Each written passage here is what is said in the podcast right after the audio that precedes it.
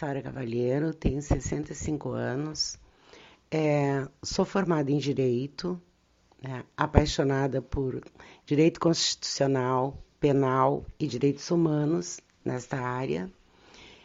E a minha família biológica é composta de cinco irmãos, né? E a minha história é, no direito, é, eu só fui compreender muitos anos depois do porquê da escolha dessa profissão, que eu desde menina, né, desde muito criança, quando todas queriam ser professora, uh, pediatra, né, na, na, mais remota das, das hipóteses, eu falava que queria ser advogada. E nem mesmo eu entendia, né, por que esse desejo de ser advogada, que naquela época não era comum para mulheres. Quando eu tinha lá meus oito anos né, de idade, sete, oito anos de idade. E eu só que bem tarde depois eu descobri por que deste meu desejo e dessa minha busca incansável em nessa formação do direito. Posso dizer que foi uma busca incansável porque ela de fato foi. Quando eu falo que vem de uma família biológica de cinco irmãos, eu e mais quatro, é porque eu não fui criada dentro desta família biológica toda a minha vida. Eu vivi nessa família até meus nove anos de idade. E quando eu soube o que era uma família, o que era ter um pai do lado, o que era ter a mãe, ter irmãos, de fato, né? O que era ser criança, eu soube ser até esta idade. Por que até essa idade? Porque a partir deste momento, lá em 64, o meu pai, né, ele era militar da reserva. Qual era o nome dele? Era Verzulino de Oliveira. Todo mundo conhecia ele como Verzula, né? Meu pai era um homem bem mais velho que a minha mãe, ele tinha é, acho que 25 anos a mais que a minha mãe. A minha mãe era muito jovem quando, quando casou com ele, ela foi mãe aos 14 anos, então ela era muito jovem lá em 64, ela tinha lá seus 20 e poucos anos. E nesta época, a, o meu pai, como ex-militar, ele tinha uma pressão muito grande né, porque era ditadura, e o meu pai era de esquerda. Sempre foi brisolista, tanto que a mãe, a minha mãe ganhou um codinome de Maria Brizola. E qual era o nome dela? Era Maria, né? E uh, só que a chamavam de ficou Maria Brizola porque por causa do meu pai, porque ele era muito brisolista. E por conta desta ideologia política dele, meu pai foi, foi é, sofreu a pressão da ditadura e foi preso. Foi preso político. E eu lembro muito bem da cena, que foi horrível, né, quando levaram meu pai. E a minha mãe, apesar de muito jovem, nós passamos a conhecer todas as dificuldades, fome inclusive, né? A minha mãe, eu ouvi a minha mãe dizer quando eu chorava pedindo pelo meu pai, eu e meus irmãos, mas muito mais eu, porque eu era muito apegada a ele. A minha mãe sempre dizia: a mãe foi, vai falar com o advogado. E por que, que eu conheci as dificuldades na época que meu pai foi preso? Porque a partir daquele momento a minha mãe ficou sem nenhuma condição financeira de manter os cinco filhos. Meu pai era da reserva, tinha uh, recebia um benefício, né?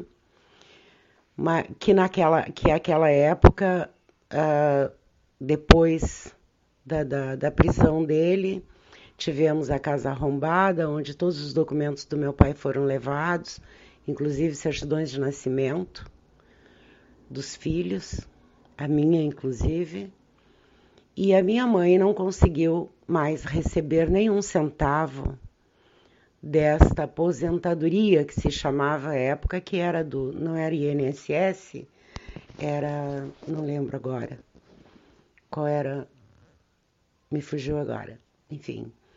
É, então a minha mãe ficou sem renda nenhuma, muito jovem, com cinco filhos para criar. E ficou lutando, né?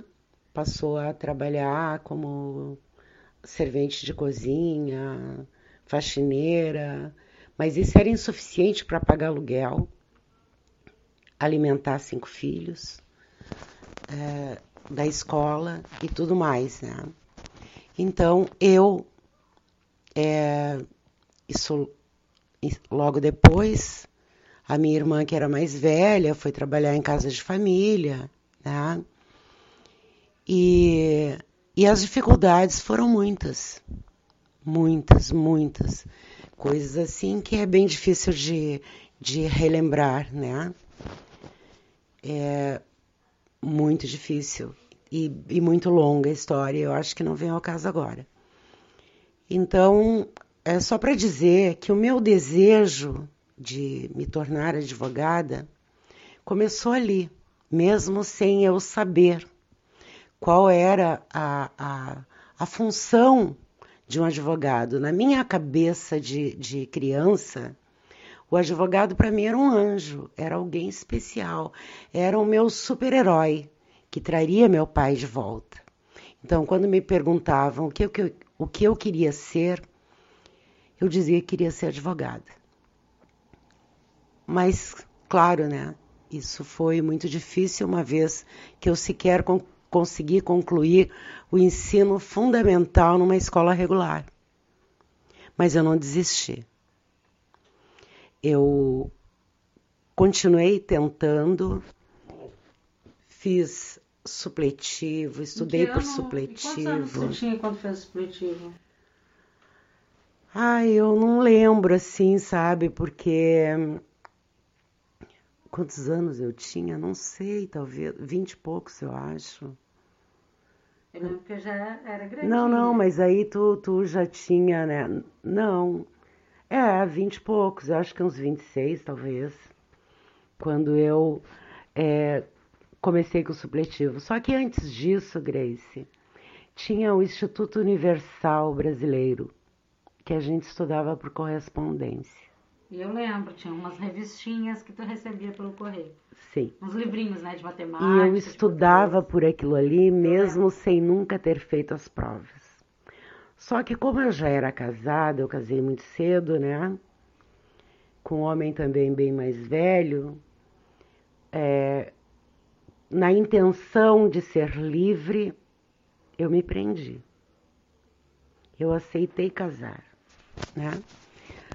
a intenção era ser livre, porque eu não era, eu não tinha liberdade. Na família que eu fui inserida, né, como filha, eu não tinha liberdade. Eu não podia estudar, eu não podia ter amigos, eu não. Você trabalhava? Eu na verdade trabalhava para esta família, uhum. né? Então a época era muito comum de dizer que tu era né? filha quando, na verdade, para que tu não tivesse que pagar salário, ter qualquer vínculo empregatício. Mas, enfim, foi a família que eu conheci como minha, né? E foi essa família também que nas horas difíceis estiveram do meu lado. E eu sou grata por ela, né? E é a família que se apresenta mais próxima de, dos meus filhos esta que não é a minha família biológica, uhum. né? Então, mesmo que a, a que o, o, o objetivo inicial e principal não tenha sido familiar, acabou que se tornou assim, né? E essa família que eu tenho como minha, e é a família mais próxima de mim, é essa. Com todos os defeitos e problemas que têm as famílias, esta também é a minha, né? Sem desprezar a outra, óbvio que é a minha família biológica, que eu fiquei muitos anos sem contato, mas que hoje tenho, né, um contato mais próximo com eles e é meu sangue, é minha raiz, está lá. Então, assim, ó, é, foi uma luta bastante grande. Aos 50 anos, um eu consegui ingressar na faculdade. Mas conta um pouquinho desse teu processo de formação, né? Foi, então fez um supletivo, já tinha vinte e poucos anos. Parei, que ano, parei, que que tive que parar na política. É, eu tive que parar muitas vezes, né? Entre esse supletivo do, do, do ensino fundamental e depois o supletivo novamente para o ensino médio. Mas neste meio aí, bem lembrado, Grace, teve a política, creio lá em 1990, eu acho, não estou bem lembrada. Eu Uh, antes disso, eu ingressei como sindicalista. Eu moro numa cidade pequena, de 45 mil habitantes. É uma cidade tipicamente alemã, né?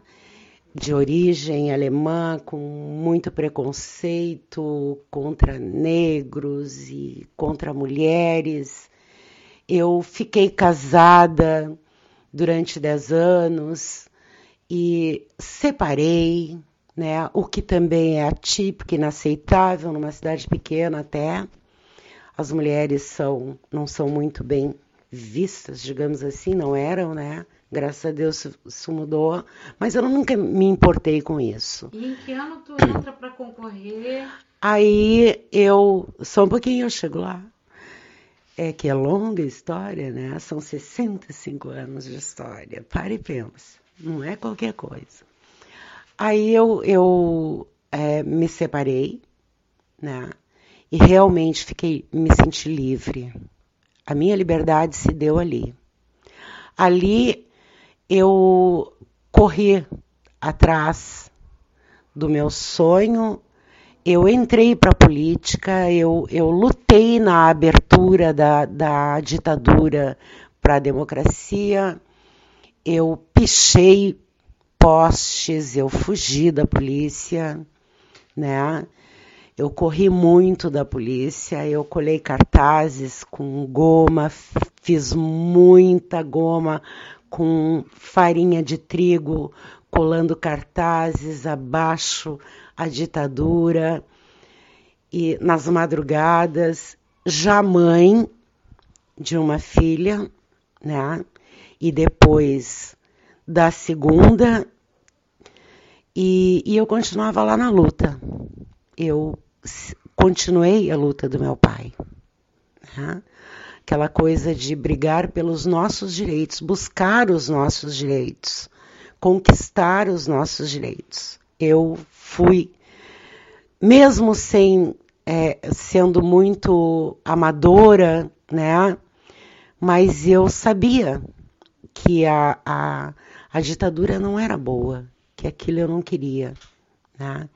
Que eu, eu, meu pai lutou por direitos e eu tinha também o mesmo desejo, não para vingar meu pai, mas porque eu acreditava naquilo que ele também acreditou.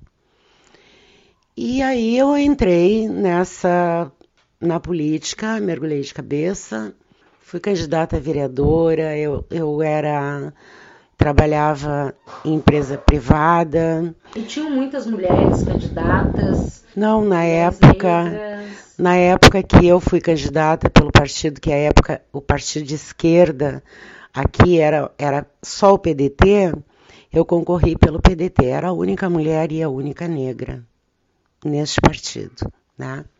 E não me elegi por muito pouco. E eu não, eu era sindicalista, Olha bem, na, no meu município não tinha sindicato. Eu era comerciária e me indignava em ter que trabalhar 10 horas, 12 horas por dia atrás de um balcão, sem direito a hora extra, sem direito a folga, sem direito a salário do comércio, uma vez que nós é, descontávamos, né, para esta categoria e eu questionava os meus patrões por que que todo ano vinha aquele envelopinho pedindo para descontar um dia de trabalho para o sindicato e que tinha aquele salário lá, né, proposto, dizendo que eu deveria receber aquele salário e nós não recebíamos. Isso foi me incomodando até que eu comecei a buscar os caminhos para chegar até o sindicato. E não só cheguei até o sindicato, como consegui é, que trouxessem para São Lourenço uma extensão de base dos sindicatos comerciais de Pelotas, do qual eu fui diretora por dois mandatos. Quase três, não fui por três, porque depois eu fiz acordo de sair da empresa, né? Porque a pressão que eu sofria na empresa era bastante grande. E nesta época, então, eu fui candidata a vereadora.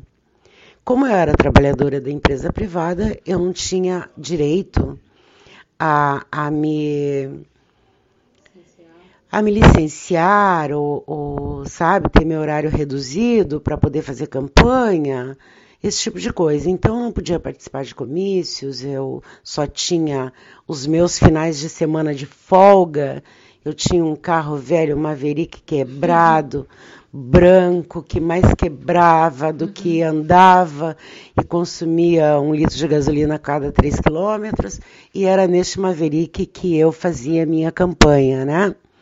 Junto com as minhas filhas, a Grace pequenininha lá, né? Ah, eu lembro dos Quando ela não... né, mãe? Sim, os comícios que eu não ia, né?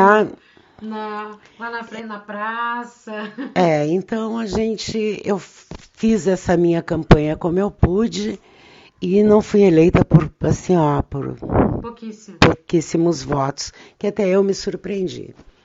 Mas depois disso eu não quis mais, né? Porque aí tu compreende um monte de coisa e vê que, que é bem difícil que é uma caminhada muito difícil e cara, e que se tu não tem dinheiro nem apoio de fato, porque apoio, apoio, apoio eu não tinha, né? Porque não era interessante também para o partido. E hoje eu entendo isso, mas na época eu não entendia. Mas valeu como experiência. Então, eu considero essa uma segunda fase da minha vida de luta, na de luta pelos direitos, de luta pelos direitos humanos, de luta por respeito às mulheres. E aí tu ficou no PDT e... ou tu chegou a entrar em outro partido? Não, eu permaneci no PDT ainda. É, a época elegemos um prefeito, tiramos, conseguimos derrubar a direita que há 60 anos governava o município, então foi uma grande vitória. Foi uma grande vitória.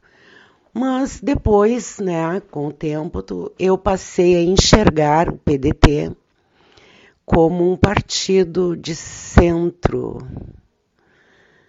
direita, mais pré-direita, do que um partido de esquerda, ou seja, ele não, me, ele não contemplava mais os, a, os meus objetivos, aquilo que eu queria para o futuro das minhas filhas eu não via mais dentro daquele partido a ideologia de, de fato de esquerda. E, a, e nessa época, então, uh, foi fundado o PT em São Lourenço. E eu passei a me identificar mais com o PT. Da luta do Lula, me identificava com ele enquanto sindicalista, a fala dele é, foi me apaixonando pela fala dele, pela luta, pela história dele. Então eu me desfiliei do PDT, mas não me filiei ao PT, né? Mas me identifiquei melhor com o PT mesmo sem ter me filiado a ele. E toda essa caminhada foi concomitante à tua época sindical, né? Sim. Sim. E como que foi ser uma mulher negra, diretora de um sindicato? É, porque é interessante isso, né? Pensar que um sindicato dos comerciários de uma cidade pequena, é, com uma direção, né? A direção é, de uma mulher negra e, e, acho que é interessante tu lembrar um pouco também, né, mãe? Porque eu lembro de muito pequena as pessoas virem na nossa casa durante a madrugada é, durante a noite, na verdade, batendo na porta, pedindo que tu fizesse uma rescisão, né? Que calculasse rescisão e tudo mais, porque elas tinham medo de entrar, de serem vistas entrando no sindicato. Sim. É, é isso, né? Sim. Que eu, que eu lembro. Era, isso, era bem assim. comum, porque era uma época que a, a perseguição ela não era tão velada quanto ela é hoje, porque é, a, as perseguições elas vinham é, de várias formas. Eu, enquanto sindicalista, o que já era um, uma, uma afronta aos coronéis do município, ainda era uma mulher negra e jovem, né? Então, eu, eu sofri assédios, sim, né? Moral, sexual, inclusive, porque alguns empresários se achar, alguns empresários se achavam, né, os bambambãs e que poderiam me assediar na rua. Eu lembro de um supermercado bastante forte que tínhamos no município, que além desse assédio sexual, como, como ele não conseguiu, né, não, não teve êxito, eu passei a ter um assédio criminal, vamos dizer assim, perseguição criminal. Quando eu já tinha, daí eh, já era mãe da Natália, já tinha a Natália pequenininha, eu fui quase que atropelada com ela no colo e não foi uma vez, não foram nem duas. Então, é, e eu sabia quem era. Né? Nem isso me intimidou, muito pelo contrário, me deu força. Às vezes eu paro e penso que eu fui um pouco louca, sabe? Hum. Bem louca, porque quando aconteceu este quase acidente, né? Que ele enfiou o carro por cima de mim, que ficou visível, porque ele encostou a calota na, na no meio-fio. Eu, eu reconheci quem era a pessoa, cheguei em casa, larguei a Natália, deixei ela com a Grace e com a Lica e fui até o supermercado. E enfrentei seguranças, que eles tinham seguranças armados na porta, e eu encarei eles e fui até o escritório do proprietário da empresa e pedi que ele atirasse em mim. Se era esse o desejo, que atirasse em mim. Mas que deixasse os meus filhos. Que não tocasse nos meus filhos. Que a atitude dele tinha sido extremamente covarde. Né? Eu acho que aquilo ali foi bom, porque eles viram que eu não tinha medo e que eu sabia quem eram eles foi realmente bem difícil, mas foi também de muitas conquistas. Muitas conquistas. E bem lembrado, Grace, as pessoas vinham até a minha casa, porque eu atendia, né? Nós trouxemos a base para São Lourenço e duas vezes por semana eu dava atendimento no sindicato. Às quartas e às sextas-feiras, né? Eu lembro. É, então, ah, as pessoas, ah, os, os comerciários, eh, tinham muito medo de ir até o sindicato, mas não tinham medo de vir até a minha casa. E eu os recebia. À noite, geralmente à noite, Geralmente à noite. eles aqui faziam as suas queixas, eh, me traziam anotadinhos quando trabalhavam, horário que trabalhavam, foram demitidos, não receberam os direitos e tudo mais. Eu calculava a rescisão. Alguns ainda não haviam sido demitidos, estavam cumprindo aviso prévio, mas quando eles chegavam, chegava a hora deles receberem, né? a sua rescisão, eles já sabiam quanto tinha para receber e era muito difícil a empresa então enganá-los, né? Disso. E eu fiz muito disso, muito, muitas vezes, muitas vezes. Não tinha dia, não tinha horário, não tinha nada. O meu ob- objetivo era a categoria. Era para aquilo que eu vivia, né? Era o meu trabalho social com a, com a nossa sociedade aqui. Viajei bastante. Fez representações Cored, né? Fui delegada no Cored. Logo lá do início, esta semana, eu ainda peguei uma das, das atas de, de, de instituição do Cored em São Lourenço e rasguei e botei fora, porque são lembranças, sabe, que, que eu não acho mais interessante ter, guardar papéis, esse tipo de coisa, mas lá estava meu nome, né? primeiro Cored Sul, né? Porque os Coredes são por regiões e São Lourenço ainda fazia parte do, do Sul, era inserido Porto Alegre, Camacuã, São Lourenço fazia parte da região sul do Cored. E eu fui, sim, fui conselheira, fui, entrei como delegada e, e fui eleita conselheira do Cored e fiquei no Cored por três mandatos, né? muitas conquistas para São Lourenço, muitas conquistas para a região, através deste trabalho dentro do Cored. Tudo é experiência. E isso tudo foi fortalecendo meu desejo de aprender, de estudar. Porque quando eu fiz tudo isso, eu não tinha formação nenhuma. A minha única formação era leitura sabe? Era esta compreensão que eu tinha. Só que eu sabia que eu precisava mais. Eu precisava ter conhecimento didático, né? Para poder chegar e fazer um trabalho melhor, maior, né? Demorou muito. Demorou muito. Quando eu consegui, através do, do supletivo, consegui concluir. Isso lá nos anos 2000 já, né? Já lá em 2000, dez anos depois do meu início, sabe, como na política, vamos dizer assim, né? E quando eu consegui, já, né, tinham se passado muitos anos, porque mas eu não desisti. Aí eu fiz o Enem. Não entrei por cotas. Eu não entrei por cotas. Porque. Por que, que eu não entrei com, por cotas? Poderia ter entrado, mas eu não fiz a minha primeira tentativa por cotas.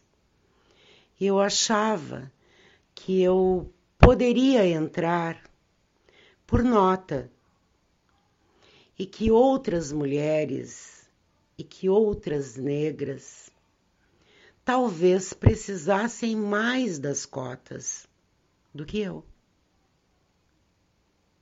Não que eu me ache melhor, tu entende? Mas como eu vinha estudando há muito tempo, sempre vinha estudando, né? É, lendo muito e, e a Constituição, a CLT, a CLT principalmente, era um livro de cabeceira meu. Eu achava que talvez eu tivesse melhores condições de disputar uma vaga por nota e deixasse as cotas para alguém que talvez precisasse mais do que eu.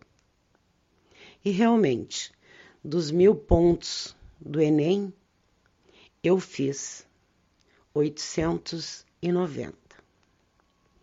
Entrei para direito com 100% de bolsa.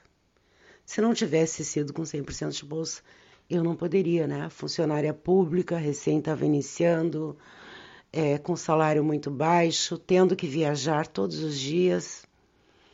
Sim, porque tu viajava, pagar né? transporte, né? eu viajava eu saía, sim, eu, eu, eu já saía de casa com todo o meu material, ia para a prefeitura.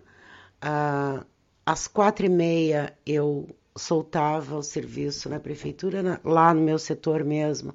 Eu tomava banho, trocava de roupa, corria até a praça, Praça Central, pegava o transporte, que não era público, né? Tinha que pagar por ele. Compartilhava comigo às vezes, né? Às Mas vezes, por um tempo... por um tempo nós compartilhamos o mesmo transporte da cooperativa, né?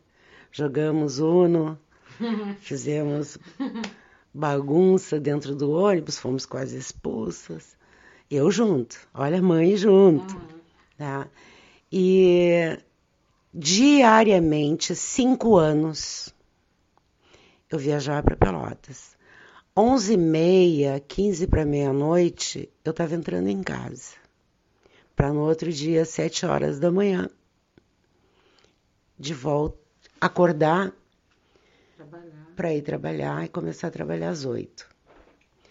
E dias de provas, eu fazia uma garrafa de café, colocava em cima da mesa, abria os meus livros e passava a noite toda, né? Tomando café e estudando. Por quê? Porque eu não podia me dar o luxo de zerar uma prova, de rodar numa prova, porque mesmo tendo é, 100% de bolsa, a cada prova que eu rodasse eu tinha, era, era, eu tinha que pagar, né? Então eu tinha que me empenhar muito e muito e muito e muito e muito para aprovar em todas as provas. Não aprovei em todas, viu? Teve, paguei sim, umas duas ou três, repeti. Mas tá bom, né? Cinco anos. Mas em cinco anos eu concluí o curso. E. Com quantos anos concluiu o curso, mãe? 55. 55. Eu entrei com 50 anos, né? Com 55 anos eu concluí o curso. Então, para muitos que acham absurdo, estou muito velha, tô não sei o quê, eu nunca me senti velha. Aliás, durante o tempo que eu estudei, foi a época que eu me senti mais jovem e mais viva. É, e se me perguntarem se eu seria capaz de fazer tudo de novo, eu digo: se eu não tivesse feito eu faria assim. Eu começaria hoje. E é este o meu conselho que eu dou. É, comecem. Não interessa quando. Comecem. Né? A gente tem muito mais força quando a gente tem sonhos. E só sonhar sem lutar por ele não é sonho. A gente confunde, mas não é sonho. Sonho é lutar, correr atrás, né? E, e vencer.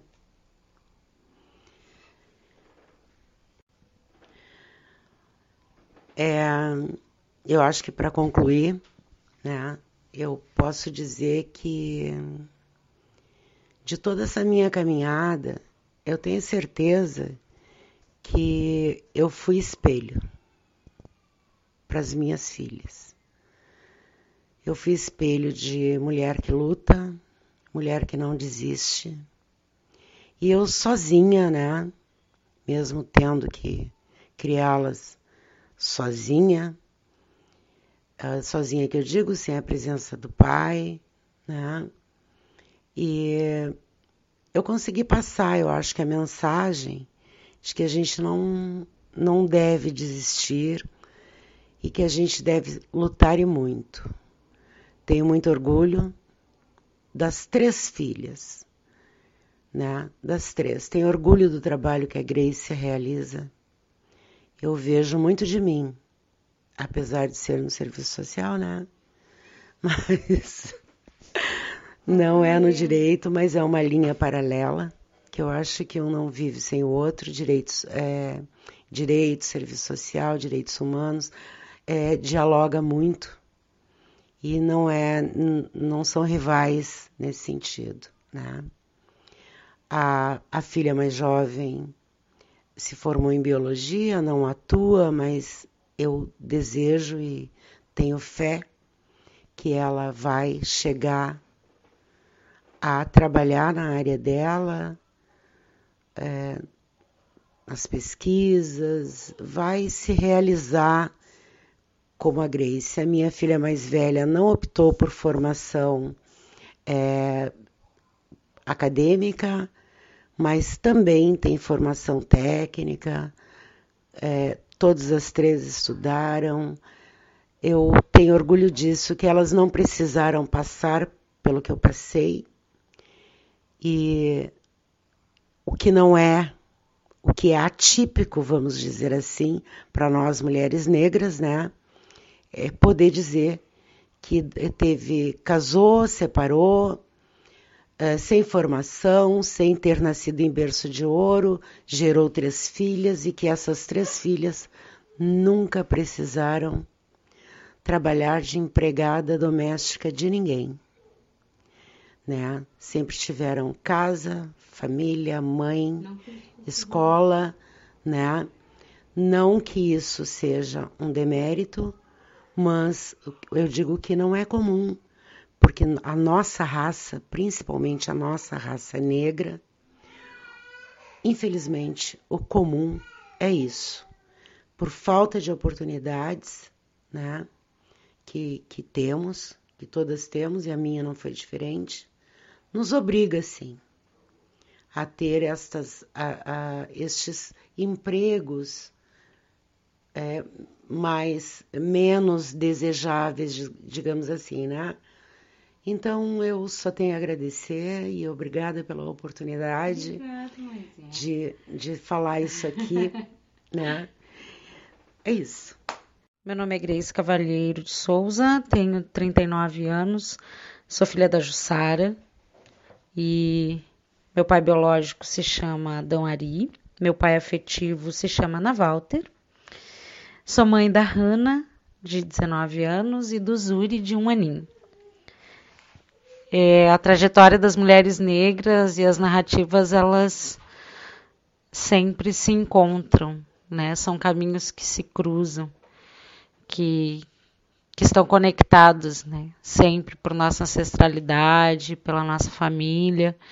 Ouvir a minha mãe contando a história dela é sempre é, instigante e sempre me faz lembrar o porquê que eu fiz é, essa escolha profissional que, que é, resultou ser assistente social. É, quando eu olho para minha trajetória, para minha, minha infância, para as experiências é, que eram experiências da minha mãe, mas que se refletiam na minha experiência de vida enquanto criança que acompanhou e que acompanhava aquela mulher jovem, negra, linda, maravilhosa, passando um batom vermelho na frente do espelho, indo para a luta e que depois de grande eu adorava copiar, porque toda vez que eu queria ou tinha uma decisão importante, eu também passava um batom vermelho. É, essas trajetórias acabaram me fazendo é, escolher o serviço social, embora não soubesse muito bem na época é, que eu prestei vestibular, assim como a minha mãe, eu também fiz o ProUni e eu posso dizer que eu fui a primeira é, mulher da família, né, da família consanguínea, a ser, a ter uma formação, a ter uma graduação é, acadêmica. Então eu entro na universidade em 2005, em 2006 eu passo a ter bolsa do ProUni e lá é, passo a fazer algumas resistências, especialmente naquilo que, que, que nos convoca enquanto mulheres negras a pensar sobre a questão racial. Mas lembrando assim da infância, né? Eu acredito que desde muito pequena eu já tinha isso, embora não soubesse que que o racismo me afetava e me incomodava tanto, porque não se tinha, não tinha noção, né, do que isso é, representava ou, ou, da existência disso. E só depois de muito grande, depois de adulta talvez, que eu passo a entender né, as expressões, como o racismo opera, como ele se expressa nas, nas, nas nossas relações, e olho para minha infância hoje com um outro, sobre uma outra perspectiva, assim. Então, claro que a, a, a entrada na universidade foi um espaço, é, um divisor de águas, assim, né, que, que, que demarcam muito o meu posicionamento é, político em relação à questão racial, à questão de gênero, é, e com isso é, essas resistências, essas lutas, essas trajetórias acabaram também refletindo e reverberando na forma como eu eduquei e criei também a minha filha.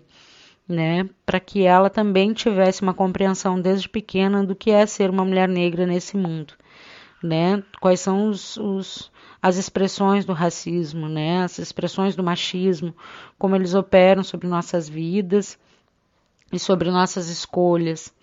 É, e isso vem dessa trajetória, né? Dessa trajetória é, da vida da minha mãe. Essa é uma história que ela, ela tem raízes, né? Ela tem raízes, mas ela também tem frutos, ela também tem sementes quando a gente olha para essa nova geração. Então, aqui a gente vai falar de três gerações de mulheres negras é, com trajetórias distintas, mas que se encontram e se cruzam e se entrelaçam quando a gente fala de resistência, de percepção sobre si nesse mundo é, e de desejos, né? Porque eu acho que é isso, a gente é movida por desejos. Né, desejos de luta, desejos de garantia de direitos, de equidade, e que cada uma na sua forma vem buscando é, nas suas vidas é, alcançar e garantir esses direitos. Eu sou muito grata pela história de vida da minha mãe. É, lembro sempre com bastante é, carinho, embora quando eu fosse criança achava um absurdo, né, que a minha mãe estivesse fora de casa ou viajando para fazer alguma representação, porque eu não tinha compreensão, né, do que ela fazia. Eu tinha compreensão de uma criança pequena que queria sua mãe ao lado e queria sua mãe na reunião da escola. Era essa a compreensão que eu tinha. É, e não entendia. E quando eu saio de casa com 17 anos, vou né, morar em Porto Alegre, depois entro para a universidade já com casada, com uma filha, eu passo a entender que a, a ausência da minha mãe não era uma ausência é, dada por é, descaso, né, ou porque não queria. Era uma ausência é, que era é, que era fundamental, né? Essa ausência ela era fundamental. Ela era fundamental porque ela não, ela estava presente em outros espaços, fazendo frente é, para garantir direitos que hoje a gente usufrui, né? E eu acabei de certa forma, acredito, reproduzindo isso com a minha filha, né? Muitas vezes estando ausente nos espaços onde ela gostaria que eu estivesse, mas fazendo frente em outros movimentos, em, outras, é, em outros espaços, para que, de certa forma, eu conseguisse minimamente garantir é, que ela tenha né, um futuro de mais equidade, mais justiça é, e maior liberdade.